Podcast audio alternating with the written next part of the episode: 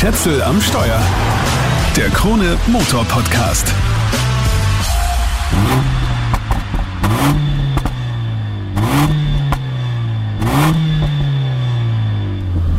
Willkommen zu Schätzel am Steuer. Mein Name ist Stefan Schätzel und die Krawallschachtel, die du da hörst, ist der Mercedes AMG GLA 45S. Das ist die Top-Version vom Baby-SUV von Daimler mit dem stärksten Serienvierzylinder der Welt. Aus 2 Liter Hubraum kratzen sie hier 421 PS. In Zahlen 4, 2, 1. Ich höre Jubelschreie aus der einen Ecke sehe Kopfschütteln in einer anderen Ecke. Was für einen Sinn hat ein auf Performance getrimmtes SUV? Und ich höre wüste Beschimpfungen aus einer dritten Ecke. Wie kann man in Zeiten wie diesen so ein Auto fahren? Oder es testen, statt es totzuschweigen? Zum letzten Punkt zuerst. Ja, ich teste alle Arten von Autos. Auch Elektroautos. Und nein, ich habe nichts gegen Elektroautos. Die können sicher ihren Teil beitragen, aber sind sie die Rettung der Menschheit? Nein. Und ja, unter bestimmten Gesichtspunkten ist der GLA 45 böse. Selbst seine Heiligkeit der Papst wird nicht in einen einstelligen Verbrauchsbereich kommen. Und weil man hier meistens eher in aller Eiligkeit unterwegs ist, wird fett zweistellig. Vor allem bei entsprechend aggressivem Setup. Aber das Auto ist auch kein Massenprodukt. Das macht seinen CO2-Fußabdruck als Modellreihe kleiner.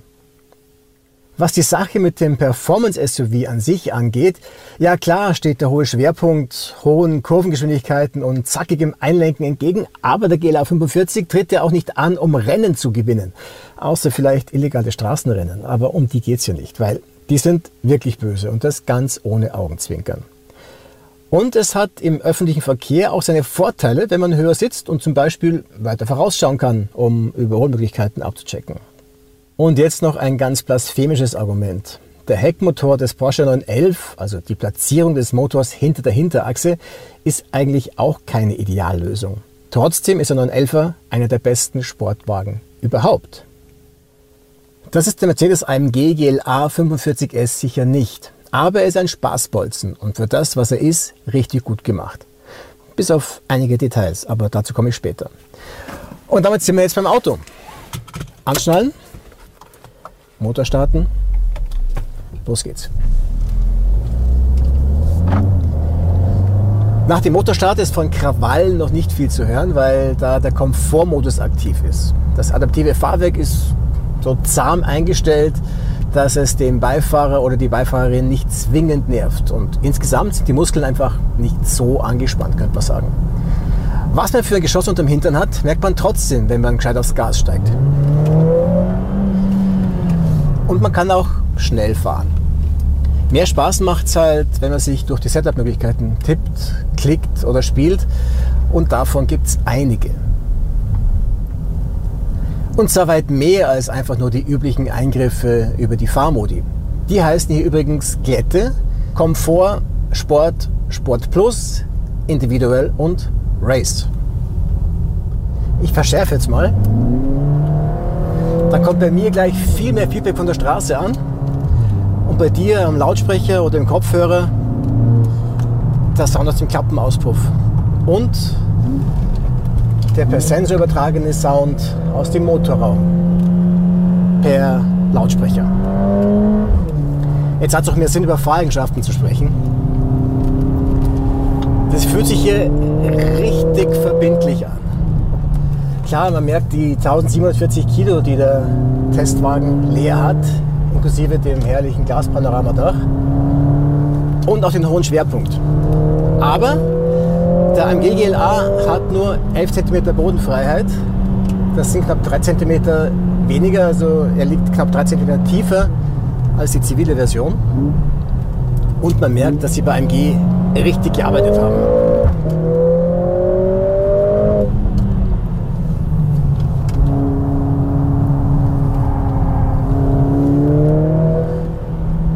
Die Lenkung vermittelt ein richtig gutes Gefühl für die Fahrer. Man kann extrem geschmeidig und präzise fahren, ohne dass man korrigieren muss.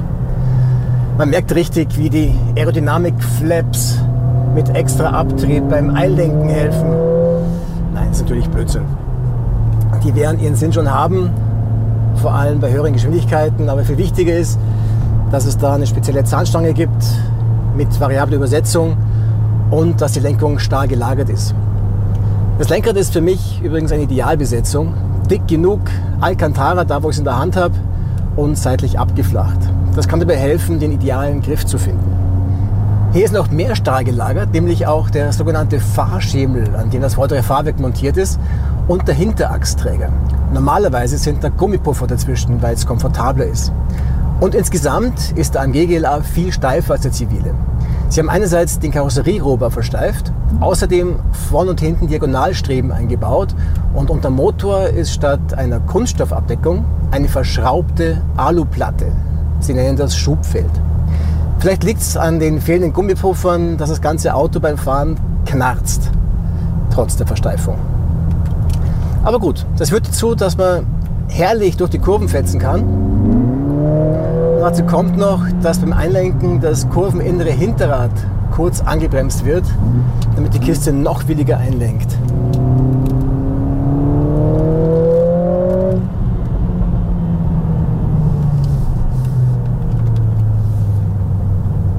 Wenn man das Setup entsprechend eingestellt hat, hilft auch der serienmäßige Allradantrieb mit.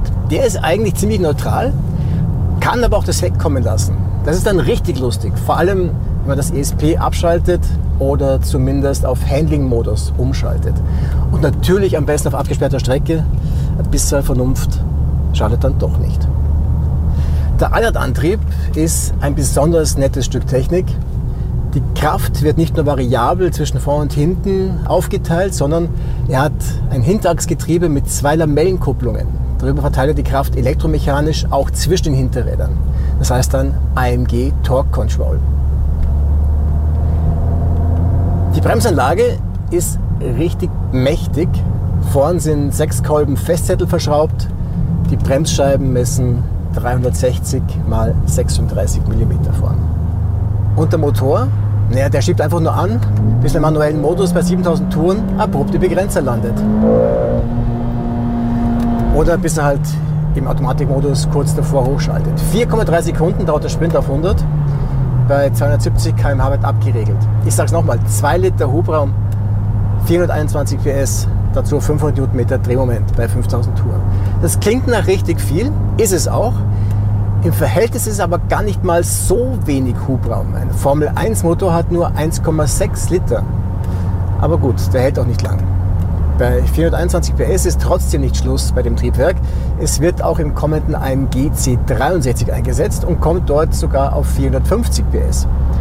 Mit Elektrounterstützung werden daraus dann insgesamt 558 System-PS. Zurück zum GLA mit ein bisschen Technik zwischendurch. Es gibt ja auch den GLA 35 mit 306 PS. Der hat im Prinzip den gleichen Motor, aber mit riesigen Unterschieden. Im Vergleich zum GLA 35 ist der Motor im 45 andersrum eingebaut. Also was im GLA 35 hinten ist, ist im GLA 45 vorn. Dadurch ist die Ansauganlage vorn und die Luftführung ist besser mit kürzeren Wegen und weniger Umlenkungen. Der Twin Scroll Turbolader arbeitet mit 2,1 Bar Ladedruck die Welle von Verdichter und Turbinenrad ist wälzgelagert und er hat ein elektronisch gesteuertes Wastegate, was das Ansprechverhalten verbessert. Die Gemischeinspritzung basiert zweistufig, nämlich direkt und per Saugrohr.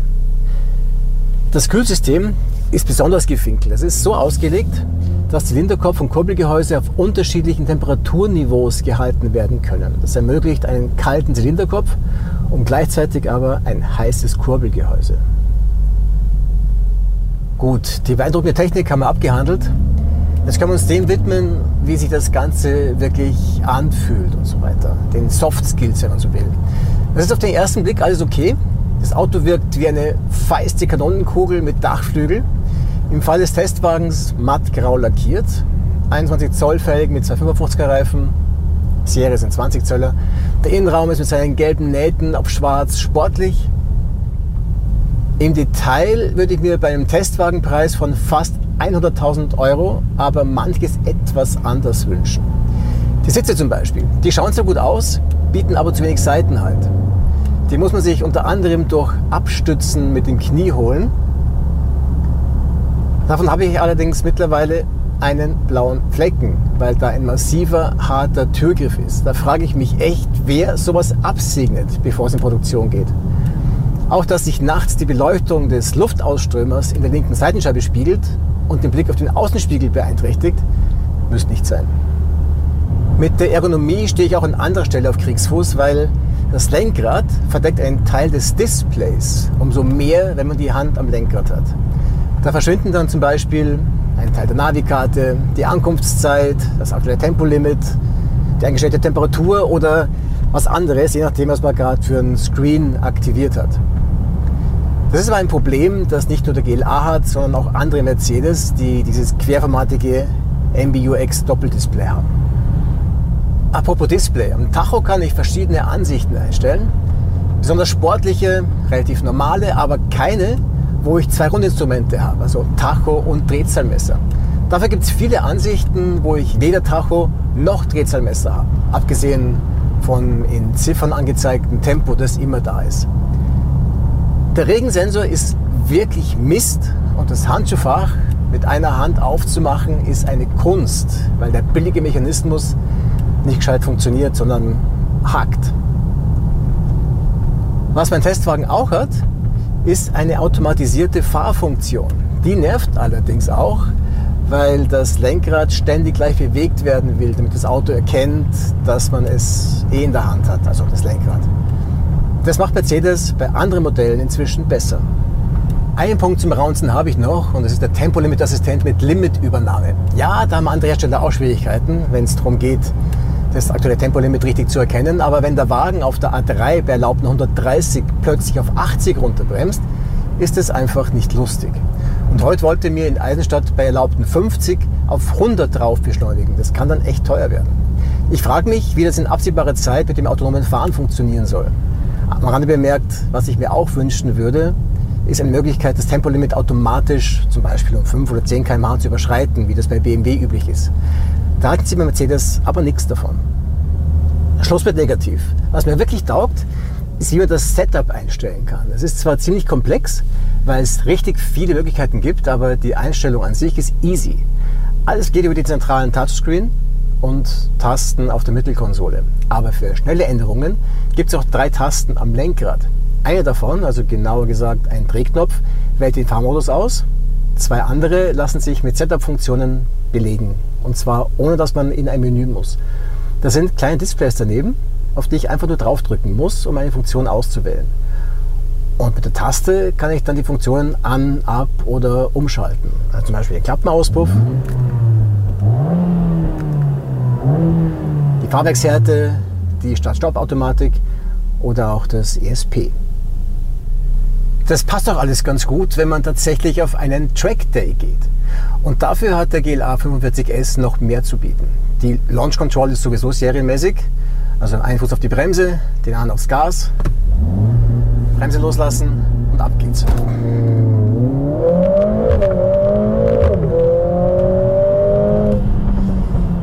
Display wird dann auch, wenn man es einstellt, die Zeit mitgestoppt.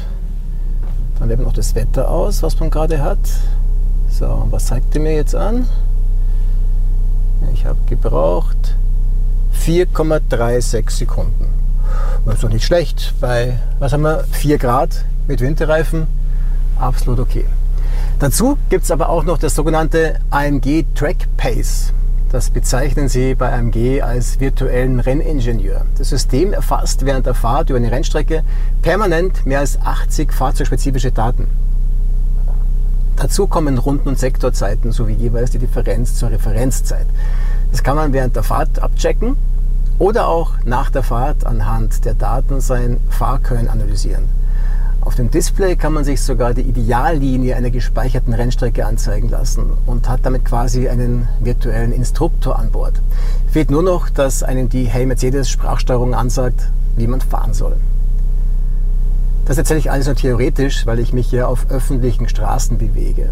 Was einem Hey Mercedes hier sagen kann, ist zum Beispiel, wo die nächste Tankstelle ist. Die braucht man relativ häufig, weil in den Tank nur 51 Liter passen. Bei sportlicher Fahrweise kommt man auf Reichweiten, für die Elektroautos kritisiert werden. Wenn man vernünftig fährt, kommt man aber auch über 300 Kilometer weit. Zeit für ein Fazit. Für das, was er ist, ich habe es angesprochen, ist Mercedes AMG GLA 45S echt stark. Sie haben sich bei AMG echt bemüht, aus dem SUV einen Sportwagen zu machen, was ihnen irgendwie gelungen ist, soweit man das bei einem Kompakt-SUV überhaupt sagen kann.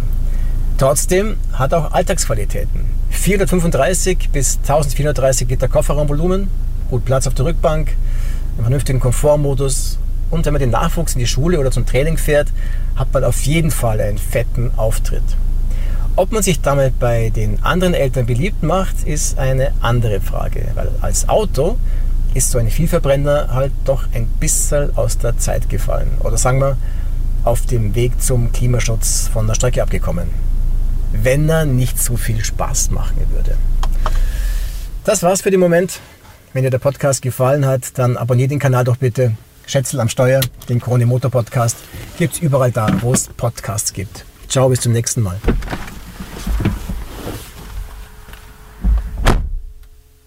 Schätzel am Steuer.